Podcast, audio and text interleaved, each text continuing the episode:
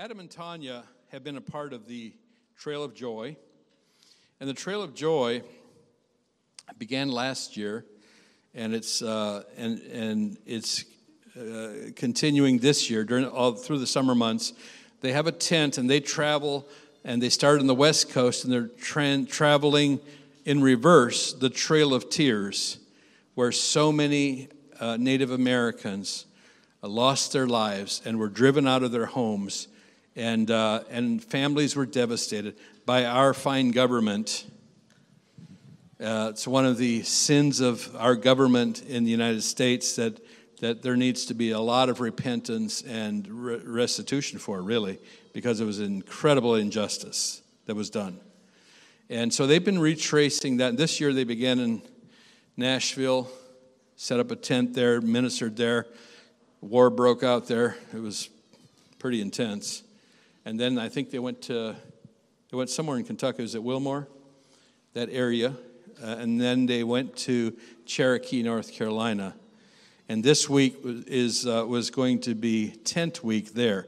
I hadn't gone to, to connect with them anywhere along that trail, but I felt like I was supposed to go this week. And uh, so Monday morning, I texted Mark and I said, short notice, but uh, what you doing? You want to travel to North Carolina with me? And he did some juggling and said, yep.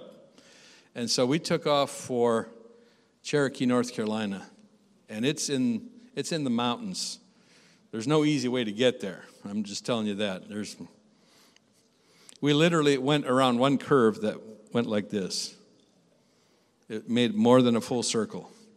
And uh, anyway, we got there Monday evening, and I noticed before we left that Josh Lively's picture showed up down there. And I'm like, Josh and Elizabeth must have decided to go visit too.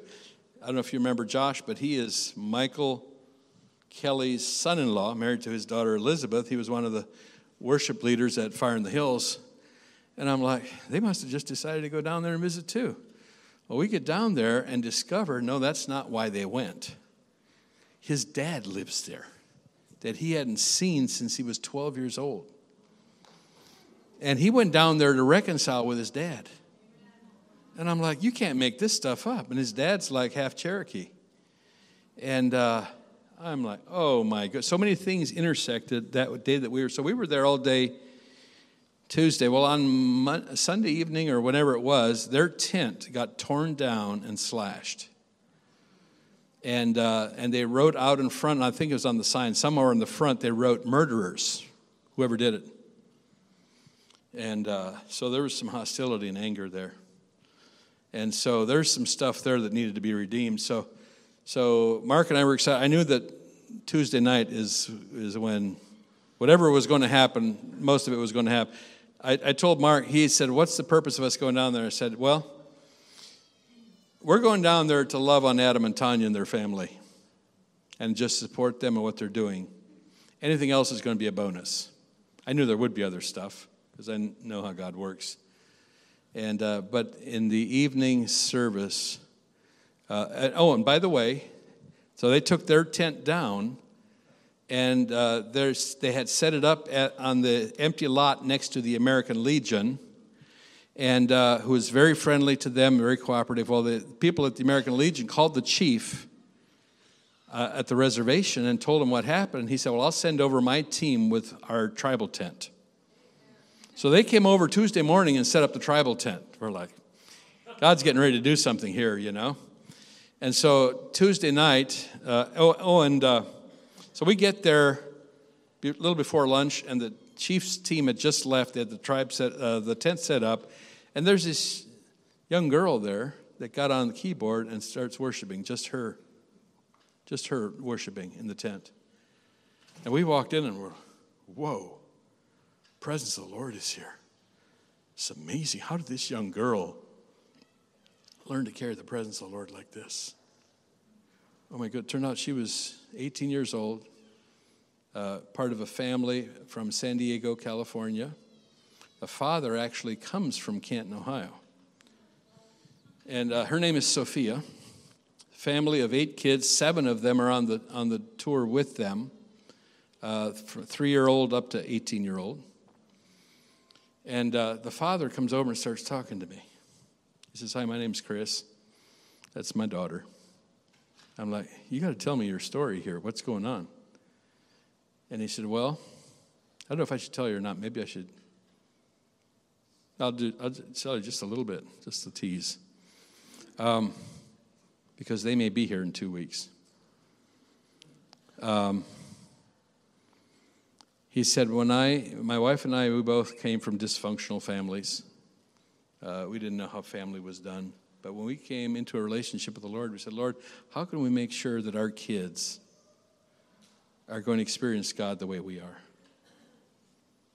And the Lord said, Bring your devotional life out of the closet and into the living room. Oh, okay. Simple, right? So they started two hours every morning worshiping and ministering as a family. These kids grew up in the presence of the Lord and they're warriors. I tell, I'll tell you something. Anyway, they may be here in two weeks. I said, you know what? I'd like you to come. And Scott, this is kind of a, if they come, uh, you can have a Sunday off. I, don't, I, want you, I want you to be here, but you can have a Sunday off. Uh, I said, I would like you to come and do the whole service, do the worship, do everything, and show and, sh- and share your story, and show us what a kingdom family looks like. I said, Our tribe, we, we believe, we, we say our strongest value is family. Why don't you come show us what kingdom family looks like? Because I think it's going to catch fire. It's amazing what these kids carry, all the way down to the three year old. Anyway, so that night, we got together. Josh and Elizabeth ended up leading worship. Josh's dad is sitting on the front row. He hadn't seen him since he's 12 years old. He's worshiping the Lord. And uh, it was, it, I mean, it was touching just to know that. And then there's this lady sitting beside him. I didn't know who she was. And uh, so at the end of the worship, uh, at, and it's Adam's night to speak and kind of lead the service. And so he introduced me, and he had asked me if I want to preach that night. I'm like, nah, Lord didn't really give me a message to preach. I'll, I have something to say, but I don't think I'm supposed to lead the service. He said, okay. But during the worship, I, I, I, knew what I was supposed to do, so I went across the street to the gas station and got a bottle of red wine. And I came back. And so then when, when Adam introduced me, I, I told him who I was, where, you know, kind of where I'm from, who my tribe is. And I told him, I said, one of the treasures of our tribe is that we love the land. And the land loves us. And it responds to us and it prospers for us. Because we're a peace loving people. The land doesn't like bloodshed and violence, it doesn't like witchcraft, it doesn't like all of that stuff. And, uh, and so the land tends to come. Uh, when, when Cain shed his brother's blood, God didn't curse him, the land did. The Lord said, the earth will no longer yield its strength to you because you shed your brother's blood. And, and, so I explained that to them, and I said, So, what I want to do is, I'm going to take this bottle of wine and I'm going to pour it on the land. It represents the blood of Jesus for the healing of the land. And I spoke over the land and prayed over the land to release the pain, the rejection, the hopelessness, uh, the fear, all that stuff that was bound up in the land and the people on the land through the blood of Jesus being, and, and, and it was, I didn't make it very dramatic. It's pretty matter of fact, but I did half the bottle and gave the rest to Adam. And then Adam preached his heart out. And he talked about how um, every people is sacred. The Cherokee people are sacred. They're a sacred people. And, and how they are one of God's special creation. And uh, just, I mean, really did a great job.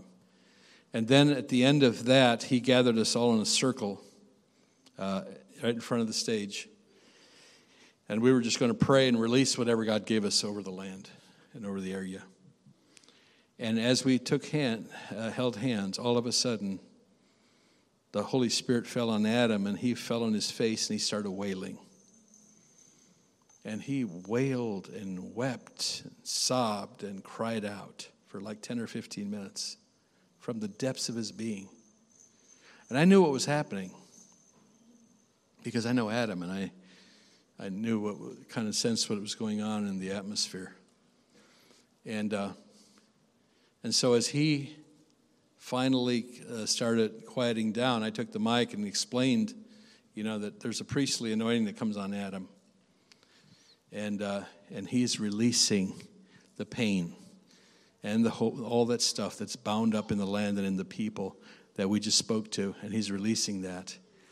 And uh, it was pretty intense. Well, as soon as, uh, so I explained that to the people, and as soon then I handed the mic back. As soon as I explained it to the people, this lady that was sitting beside Josh's dad comes over to me, and she says, "My name is Miami, and I'm Josh's aunt."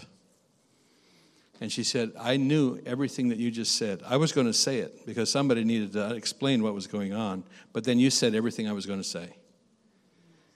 And she said, uh, uh, she said, You don't understand what these people have gotten used to from the church. She said, They didn't just get mistreated by the government, they've been, they've been mistreated by, by missionaries, by pastors, by the church all through these years. Every time someone's come here to preach the gospel, they've heard judgment, rejection, condemnation. You have to leave uh, your, the, the Native American ways and culture if you want to serve the Lord. All they've heard is that stuff. And that, she said, I know this were just angry, young, uh, tribal kids that are so full of anger and rejection and hopelessness. And they know the story about how she said, My great aunt, when she was a young girl, she was across the street here, back where the river, the river is probably 100, 150 yards off the road across the street, uh, was playing in the water with the other kids. And she said the current started carrying some of them away. And she was afraid because their kids, she thought the kids were going to drown. So she came running as fast as she could to the missionaries and, and, and asking for help because the kids were drowning. And she said, but she, she was so traumatized that she couldn't get it out in English, so she said it in Cherokee. The missionaries grabbed her and slit her tongue and said, You'd be better off never speaking again than to speak in that pagan language. She said, That's the pain that's been bound up in this tribe. That's all they've ever heard. She said, she said, and even she said, this is the first time that a team has been here to preach the gospel that has brought a different kind of a message. She said, now there's some tribal people here tonight, and they will take the word back that this is a different, this is a different group. They're not bringing a message of judgment and accusation and hate. They're bringing a message of love and forgiveness and redemption.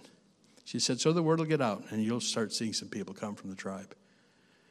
And I took her hands and I said, Miami, look at me. I said, on behalf of all the missionaries, all the preachers, all the Christians who didn't represent Jesus the way he really is, I said, Will you, representing all of your ancestors, all of the people who've been traumatized, brutalized, rejected, and mistreated by us. Will you please forgive us? And by then I'm crying, and then she's crying. She said, Yes, I do. She knows the Lord. Yes, I do. And it was amazing. And we know that we were, we knew that we were on holy ground. And, uh, and then it just went on from there. This week, it, through the meetings two nights ago, a spirit of travail hit the kids uh, he sent me a video. Little kids, I mean, right down to the three year olds and the five year olds, on their face on the floor, weeping and wailing and travailing in intercession. Little Eden and little Harmony crying out, just weeping under the power of the Holy Spirit and travailing for God to come and visit these people. And so, keep them in your prayers. Anything you want to add, Mark? Hmm?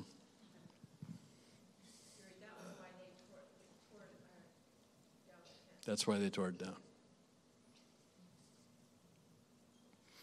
So, uh, God forgive us. God forgive us. There's no excuse for a hateful gospel to be taken out to the nations. In fact, after that, I said, You know, I've never believed in turning our weapons of war against any of God's people. But I'm being tempted to bind every missionary that wants to go to the field that's not carrying the love of God.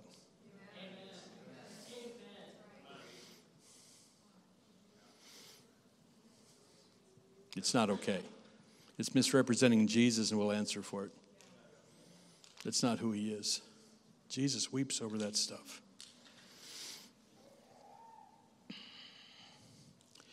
Mark 11, 15. I'm going to see if I can get through some of this before it's time to eat. First the spiritual and afterward the natural, right? We're going to do it in reverse order. Mark 11, 15. So they came to Jerusalem, and then Jesus went into the temple and began to drive out those who bought and sold in the temple and overturned the tables of the money changers and seats of those who sold doves. And he would not allow anyone to carry wares through the temple. And then he taught, saying to them, Is it not written, My house shall be called a house of prayer for all nations? But you've made it a den of thieves. And the scribes and chief priests heard it and sought how they might destroy him. For they feared him, because all the people were astonished at his teaching. And when evening had come, he went out of the city. My house shall be called a house of prayer. You know, I, I have to I have to say that's one of the scriptures that has that I've chewed on for many years. And uh, I believe in prayer. I believe in intercession. But I, I am not called to outer court prayer. And what I mean by that is, I'm not called to spend a lot of time in prayer driven by human effort. That is hard, strenuous, physical stuff. I know God's house is to be a house of prayer, and that connects with some of the deep places of my heart. You know, Psalm 27 4 probably connects deeper in me than just about any other verse in the Bible. And it says, One thing I've desired from the Lord, that will I seek, that I may dwell in the house of the Lord all the days of my life, to behold the beauty of the Lord and to inquire in his temple. That touches something deep inside of me. And that's where I try to live my life on a personal level. I actually do much more of it personally than I do corporately to just spend time in the presence of the Lord, worshiping Him. And in the context of that atmosphere that comes when He inhabits my worship, to pray the things that He puts on my heart. And that's the kind of prayer that really gets to the deep places of who I am. I try to maintain that. But this speaks of prayer in the inner court, in an atmosphere of worship, because worship is the atmosphere of heaven. And as I get old, I expect this to become the primary ministry of my life. It's already the most important thing in my life is to spend time in his presence ministering to him. Ministering to the Lord is what God's house is about. And I was declaring that for years before I could really articulate it that the most important ministry is to the Lord. The first and most important ministry is to the Lord. If we can't spend time in His presence and worship Him and inquire at His heart, then everything that we do is going to tend to be uh, human ideas and human effort. You know? No wool was allowed in the inner court of the tabernacle. The inner court, there was no natural light. It was all illuminated by the lampstand, which is a picture of the seven spirits of God or Holy Spirit. Uh, And there was, there was no natural light there, it was all illuminated by Spirit. And, but there was you you were not allowed the priests were forbidden to wear anything made out of wool in the inner court because the wool speaks of sweat and human effort and and we can we know how to do this and we can make it happen and I'm just not interested in that kind of intercession, especially in the presence of the Lord. I'm interested in that which is, which is uh, motivated by the Holy Spirit, which is fueled by the Holy Spirit, which is illuminated by the Holy Spirit. An atmosphere of worship fills that place. So I was at this prayer conference last week uh, out in Troy, Ohio. And, uh, and at the prayer conference, this woman who was originally from Chicago named Alexandria led the worship on Friday night. And it was probably the most intimate corporate worship experience I ever had. Just about everyone in the place had their shoes off because we knew we were on holy ground. It was so intimate, it was so amazing. I was reading yesterday when the Queen of Sheba came to see Solomon, she brought a special kind of wood. And uh, I think it would probably translate into something like sandalwood. And Solomon used it for the steps going up to the temple and up to the palace. Sandalwood, historically, is considered an aphrodisiac, the aroma of it. It's, it's, it's, it's an invitation to intimacy. Are you hearing me? The steps leading up into the house of the Lord, the steps leading up into the palace, the king's palace, was of a wood that's rare and expensive and is known to be an invitation to intimacy. Mm. We, we entered into between an hour and a half and two hours of spontaneous worship.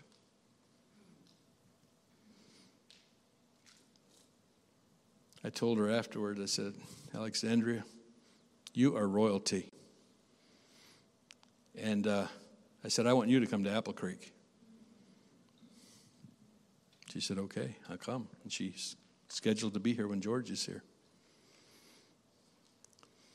And, and, and uh, I want us, more than we ever have any other year, to be able to get rid of whatever baggage we've accumulated in the last year unresolved issues, conflict, pain, all of that, say goodbye to all of that, and hear the Lord about the new year. And so I want to I want to ask you if you can prioritize that Rosh Hashanah weekend, Friday through Sunday, because I believe it's going to be a pivotal time for many of us. Amen. Luke 16:1 Jesus said to his disciples, There was a certain rich man who had a steward and an accusation was brought to him that this man was wasting his goods.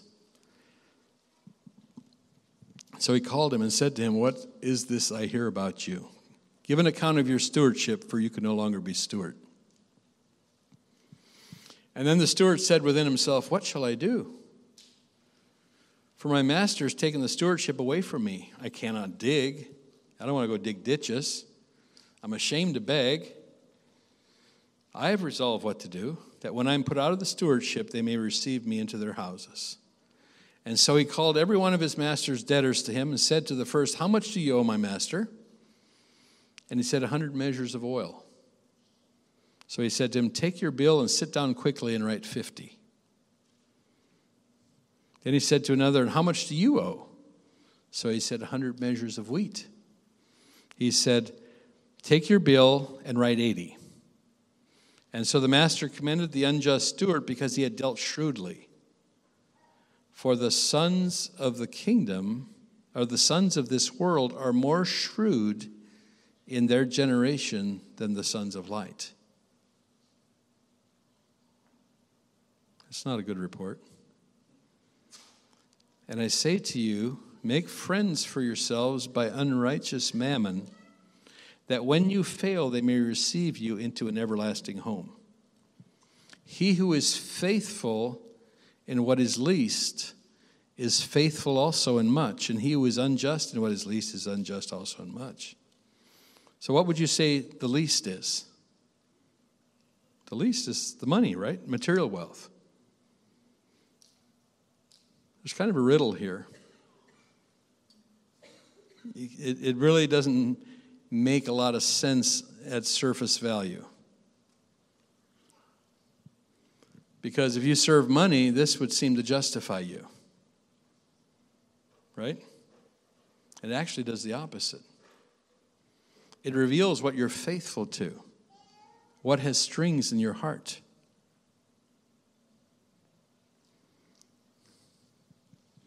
Verse 11 Therefore, if you've not been faithful in the unrighteous mammon, who will commit to your trust the true riches? So, how faithfully you serve mammon when it rules you. And let's be honest, most of us grew up being ruled by mammon, by what serves our needs, what serves our interests. Right? That's, that's before Jesus came into our life, all of us were there. And I can just tell you that one way or another, all of us were there. All of us were driven by some need to preserve things for ourselves, to work the angles for ourselves. If any of you were born with a divine nature, let me know. But that's, I'm telling you, we weren't born with that. How faithfully you serve mammon when it rules you shows God how faithfully you will serve him as he frees you from mammon and calls you to serve only him. Think about the Apostle Paul. He faithfully served the law, the law with his whole heart. The Lord saw that here was a man who did not compromise. Whatever he served, he served with his whole heart. He went after it with everything that he had.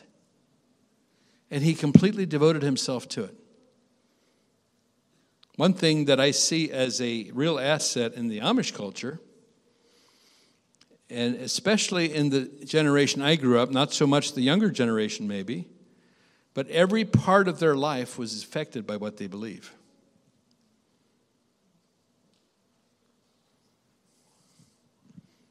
You know, when God gets into that, He can use that. But it showed the Lord how faithfully Paul would serve Him, how complete his surrender would be, how he would serve Him with his whole heart when he just turned his direction around. He just had to change masters. But he served the Lord as passionately as he had served the law of Moses. Verse 12, and if you've not been faithful in what is another man's, who will give you what is your own? I remember the first time the Lord smacked me upside the head with that verse was when I was serving another man's ministry.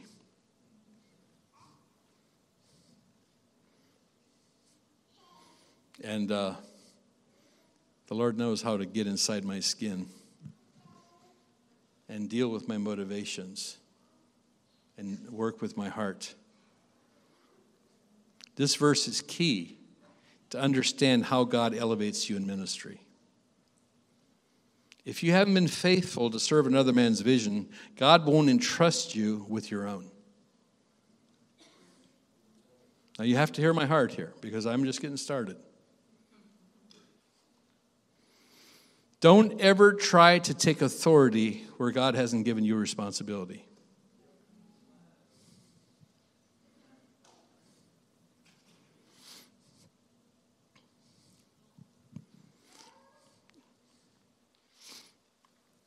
This is a question that we need to ask ourselves when we're dealing with any ministry that God has given someone else responsibility for. Who will stand before God and answer for this ministry? or for this business or for this family. And that's a sacred space. I'll tell you what, it's a sacred space. When the Lord first dealt with me about this, I was serving another pastor in Virginia, and it was back in the early 90s. And after I got there, I mean, we liquidated everything we could, and we relocated to another state to obey the Lord. And I, have been going through the mill leading up to it. I had been going through severe faith tests. I knew the voice of the Lord and I knew what He was asking of me. And so I, we packed everything up and relocated to another state, and we were invited to go on staff. And the Lord led us there through an open vision. This was not Yuri's idea, trust me. And uh, after I got there, I found out this pastor actually expected me to submit my will to his. Can you believe it? Up until that point, the only one that I'd ever submitted my will to was Jesus. Lord, I'm only submitted to you. I don't know if any of you have ever said that, but I had. I'm only submitted to you. I'm only accountable to you. That's probably one of the highest forms of rebellion, actually. And I'm like, Lord, this man actually expects me to submit my will to his. That did not feel good at all. And the Lord said, Remember, I told you that I've called you to be a father? And I said, Yeah. He said, Before you can be a father, you have to be a son. I'm like, Oh, okay. All right, all right, I will submit to him. And then the Lord said something that shocked me even further. He said, If this man ever learns to trust you, someday I will learn to trust you. Mm. Boy, that went down like a rat sandwich, let me tell you. but it went down. I ate it. I did.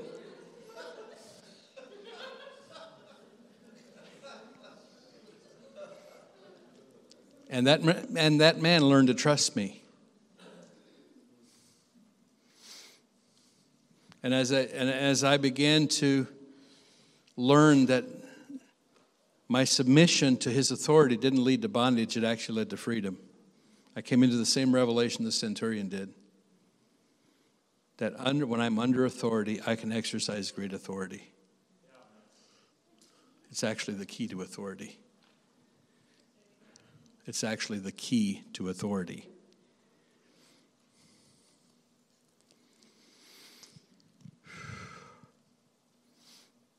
And then the Lord, as I was learning to submit to Him and I really enjoyed, I really enjoyed my time there after that because I wasn't battling with this thing in me that refused to bend, you know. And then the Lord spoke to me and He said, "Someday, you're going to do you're going to do this man's funeral."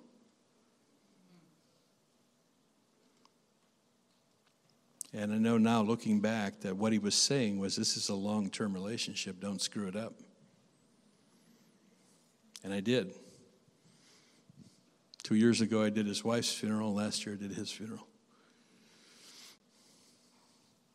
And they learned to trust me with their assets.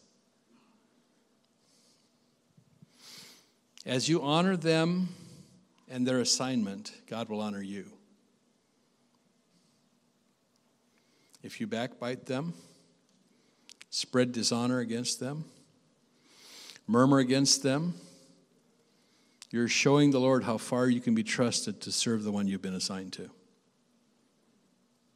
Uh, like I said, this is not a Sunday school lesson. It's not a kindergarten class. We're training warriors here. Honor and loyalty to serve are heart values. But those values are the result of decisions that you make. You can build a ministry, social media platform, you can promote yourself into a place of influence and authority, but God won't occupy what He doesn't build. God doesn't define success the way that man does. There's a lot of little people that don't have a very deep foundation at all building something big because they know how to build a website and, and to draw an audience. But that doesn't mean that God is occupying what they're building or that it's going to stand through the storm. And everything will go through the storm and be tested.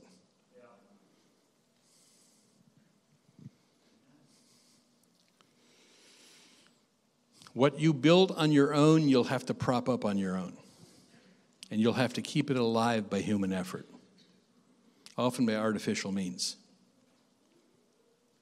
Psalm 127 1 is such an important verse. Unless the Lord builds the house, they labor in vain who build it.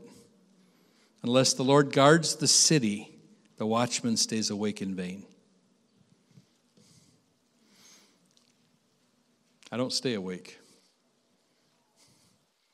Very seldom. I go home at night and I sleep well. Why? Because I know the Lord's built the house. And when He builds it, I don't have to stress over it, I don't have to fret over it.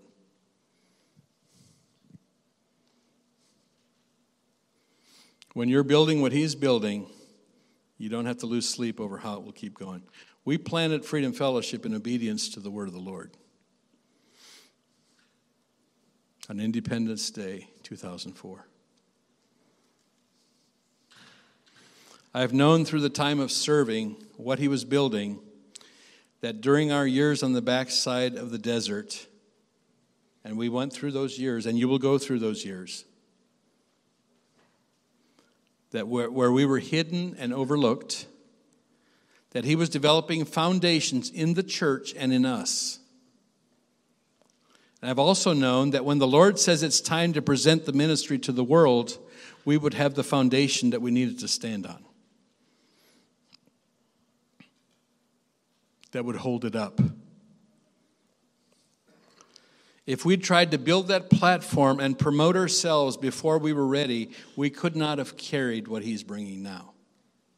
There's no way we could have carried it. Premature elevation is one of the worst things that can happen to a ministry or anything else that God is building. I've also watched what has happened to people who would speak against this ministry. And I don't talk about this stuff. I don't know if I've ever said what I'm going to say. But I feel like the Lord said, people need to at least know.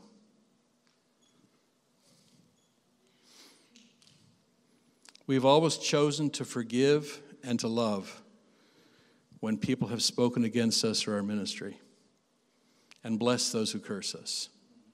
Sometimes we've had to battle through some stuff to get there, but we've always done it.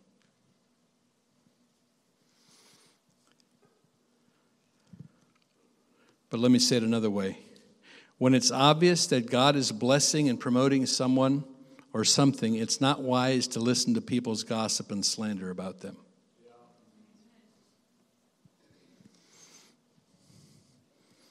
Because in the final analysis, whatever gossip or whatever people are saying really doesn't mean much. What the Lord is saying means everything. And if there's a contradiction between the two, I'm just here to tell you the Lord's the one who's right.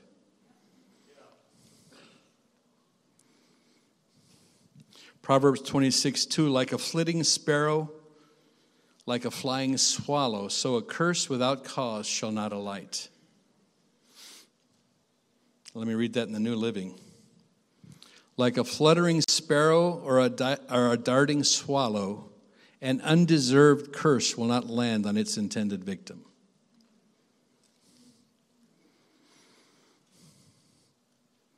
You know, um, Balak tried to get Balaam to curse Israel, and he couldn't do it. He said, How can I curse what God is blessing? I, you know what I, you know what I long for is to see uh, a generation of believers who, when they see someone who walks in places that they do not, but that they're hungry for, that they'll go after them and try to find out what that person. You know, when I see someone who's going places in God that I haven't been, I want to get to know them. I want to find out what they know. I want to find out what they've learned in their journey because I want to learn from that. I'm not going to be jealous of what they have. That'd be dumb. That's just going to hinder me, not them. But I want to find out what they know. I want to learn the things that they've learned so that I can seek those things out for myself. because the same God who supplied all of that for them has more than enough for all of his sons and daughters. And I don't have to have what they have because God can bring me the same thing. So, what happens to a curse that won't land on the intended victim? If somebody curses and slanders someone that God is blessing, and there's no uh, there's nothing there that deserves that curse or that's opened the door for that curse. Let, let me go back to it a little bit. The, like a flitting sparrow, like a flying swallow. So, um, a sparrow lands on a nest that's built for it. Okay, if there's no nest been built for that sparrow to land in, the sparrow's not going to find a place to rest. He's going to find another place to sit, right? That's what it's saying. If you haven't uh, deserved the thing that comes against you, it's not going to land on you.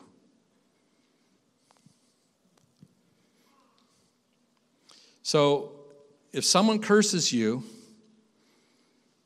and you're innocent, you didn't deserve, you're either a, a, subject or object of somebody's slander or gossip or something take out of, taken out of context, something that's, that's totally uh, undeserved by you, it returns to the person who sent it.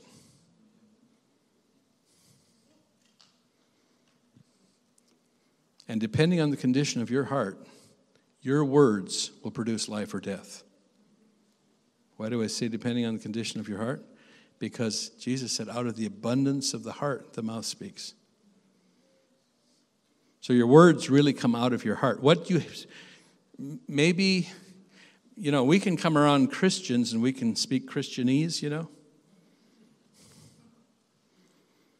But when we're not around Christians, what's really in our heart comes out. When we're alone, when we're somebody cuts us off in traffic, when we come under pressure, you know, when somebody rubs us the wrong way, what's really in our heart will come out, whether it's life or death.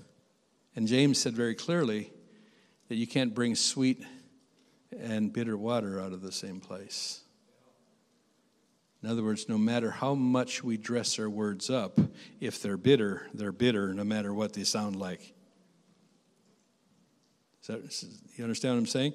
Because if, if the first place that the children of Israel went to when they crossed over the Red Sea and left Egypt was to deal with the bitter waters so that they be made sweet. The first place God wants to take all of us in our relationship with Him is to get rid of any bitter water that's inside of us. Any bitterness, any resentment, any unforgiveness, anything inside of us that's not going to allow the sweet life of the Holy Spirit to flow out of us. First place that Jesus dealt with his disciples after the resurrection. Whosoever sins you remit, they're remitted to them. Whoever sins you retain, they're retained. First thing he dealt with was okay, now that you have a new heart, you've been born again, now you can forgive those who've offended you, those who've sinned against you, so that the bitter waters inside of you can be made sweet. So it's the same, it's the fulfillment of that analogy in Exodus when they came to the bitter waters of Marah. Verse 13, he says, No servant can serve two masters. Either he'll hate the one and love the other, or else he'll be loyal to the one and despise the other. You cannot serve God and mammon. In other words, you'll either serve God and his eternal kingdom, or you will serve your own interests.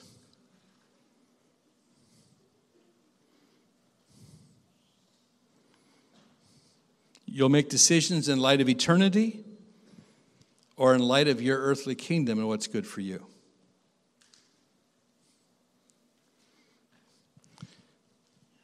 In other words, when you're always looking for an angle that serves your interest best, you're serving mammon. Steve and I talked about this a little bit the other day. George is talking about, George will probably be talking about this when he comes because George is Greek and he'll unpack the Greek understanding of this stuff, and it's a major issue in the body of Christ. I suspect that there are very few churches and ministries in the Western world that are not influenced more by mammon than they are by faith and obedience to the Lord. I'm just being serious. Which means they're motivated more by fear than they are by faith. They make their decisions based on, well, what if this? When you're in a place where you're motivated by fear, you can't be, you can't respond in obedience and faith.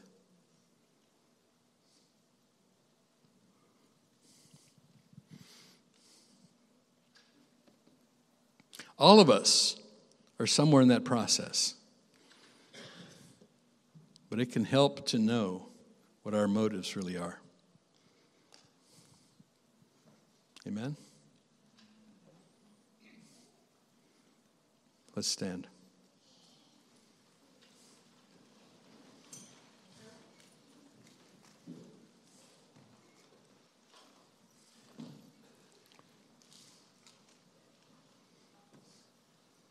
I'm going to pray. If any of you needs to hit the altar while I'm praying, feel free. It's always open.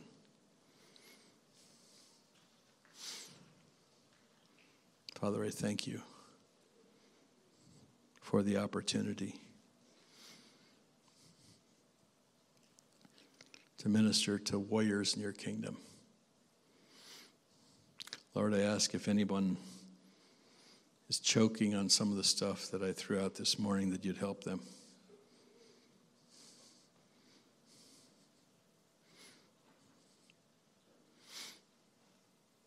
Ask, Lord, that you would find in this place sons and daughters who are willing to sell out completely to serve your uh, eternal kingdom.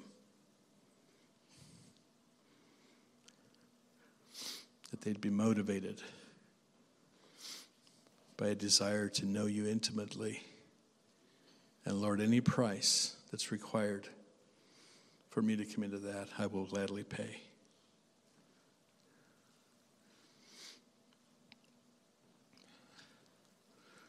Forgive us, Lord, where we've been driven and motivated to serve our own interests above your interests, where we've come first instead of you, where we try to work the angles in using your word to f- feather our own nest instead of seeking your kingdom first when you clearly told us in your word, if you seek first his kingdom and his righteousness, all these things will be added to us.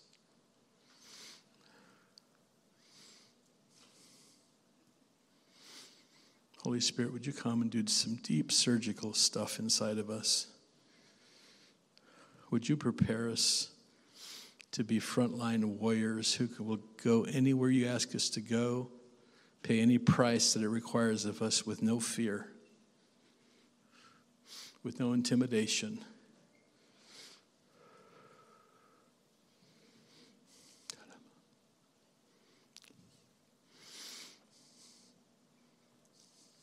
Some of us intercessors, let's be praying for people here. Holy Spirit, you're raising up people in this place who are called to go to nations.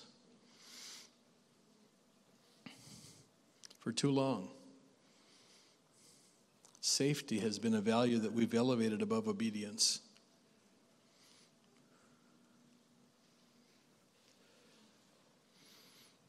Ask, Lord, that in this place you would raise up warriors that are willing to die for you,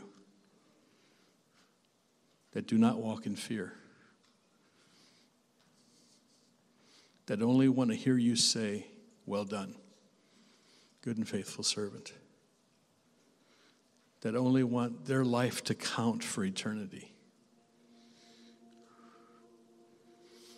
Because your word tells us that the sufferings of this present time aren't even worthy to be compared with the glory that shall be revealed in us. Whatever it costs us, Lord, give us grace to pay that price.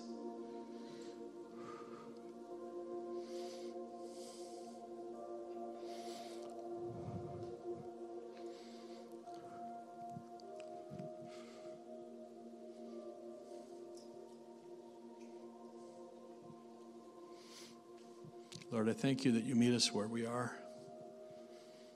This is not a word of condemnation, or judgment or accusation. It's an invitation to a place of freedom that's only known by those who have surrendered everything.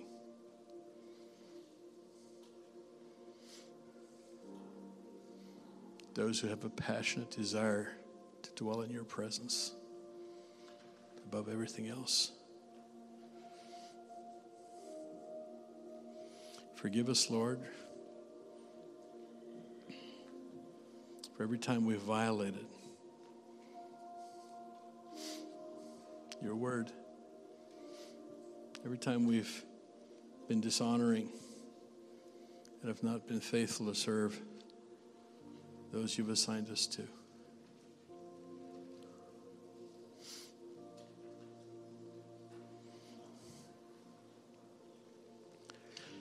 And I ask, Lord, that there would never, ever be leaders in this place that do not serve out of love. That do not lo- who do not love your sons and daughters and do what's best for them. And that we would never, ever look at a son or daughter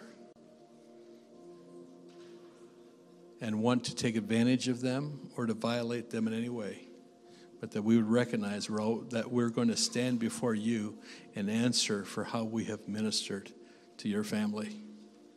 Let that be a reality to every one of us, Lord.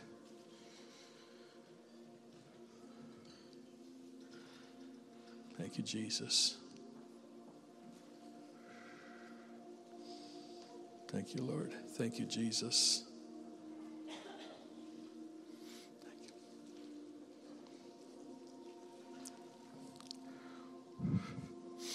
Thank you, Lord.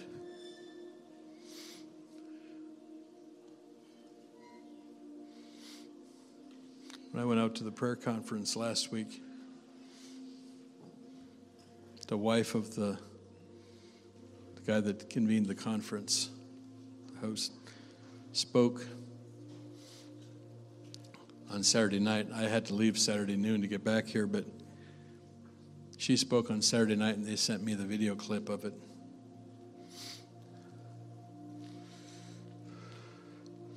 God gave her this passionate desire when she sold out to the Lord to know Him. She started spending hours every day just in His presence, worshiping, praying. The Lord literally started taking her to nations. He would transport her to frontline positions where people were getting ready to die.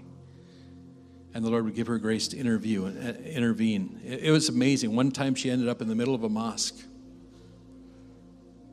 where normally a woman, and, and I mean, she was there, American woman in a mosque in the Middle East would normally have died. But she explained to them, Look, I don't have a passport, I don't have a ticket. I was brought here by the Lord to give you a message. And people turned to the Lord. It was it's absolutely incredible. Where God wants to take us, what He wants to do with us, is so beyond our ability to imagine if we'll just sell out to Him. So thank you, Jesus, for your presence ministering to our hearts. And by the way, when I talk about ministry, I'm not just talking about people that are called to full time ministry. Your job is your platform. You can be just as sold out at your job in your neighborhood as you can be if God's called you into full time ministry in the church. God wants you to carry His presence in such a way that transformation can happen everywhere you go. I want I want to see a time when all of God's people are able to live their life by divine appointment.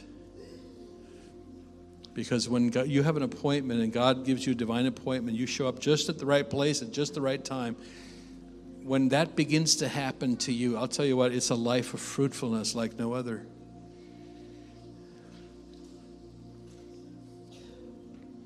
Jamie, I was talking to Jamie the other night, and he was praying for me, and he got this word, breakfast. He didn't know what it meant. He just got the word breakfast. But as soon as I heard it, I knew where I was supposed to go to breakfast the next morning. And I did, and I had a divine appointment. That's probably a, like a major thing.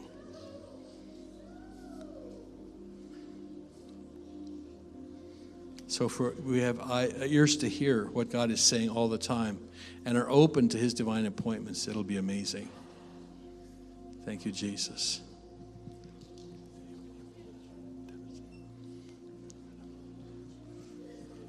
Thank you, Jesus.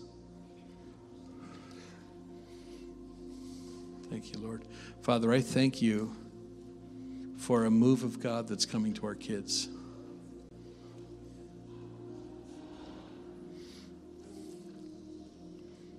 I thank you that we're going to begin to see kids in this place that are so serious and so sold out to the Lord at a very young age that they're literally going to be carriers of revival before they go to school.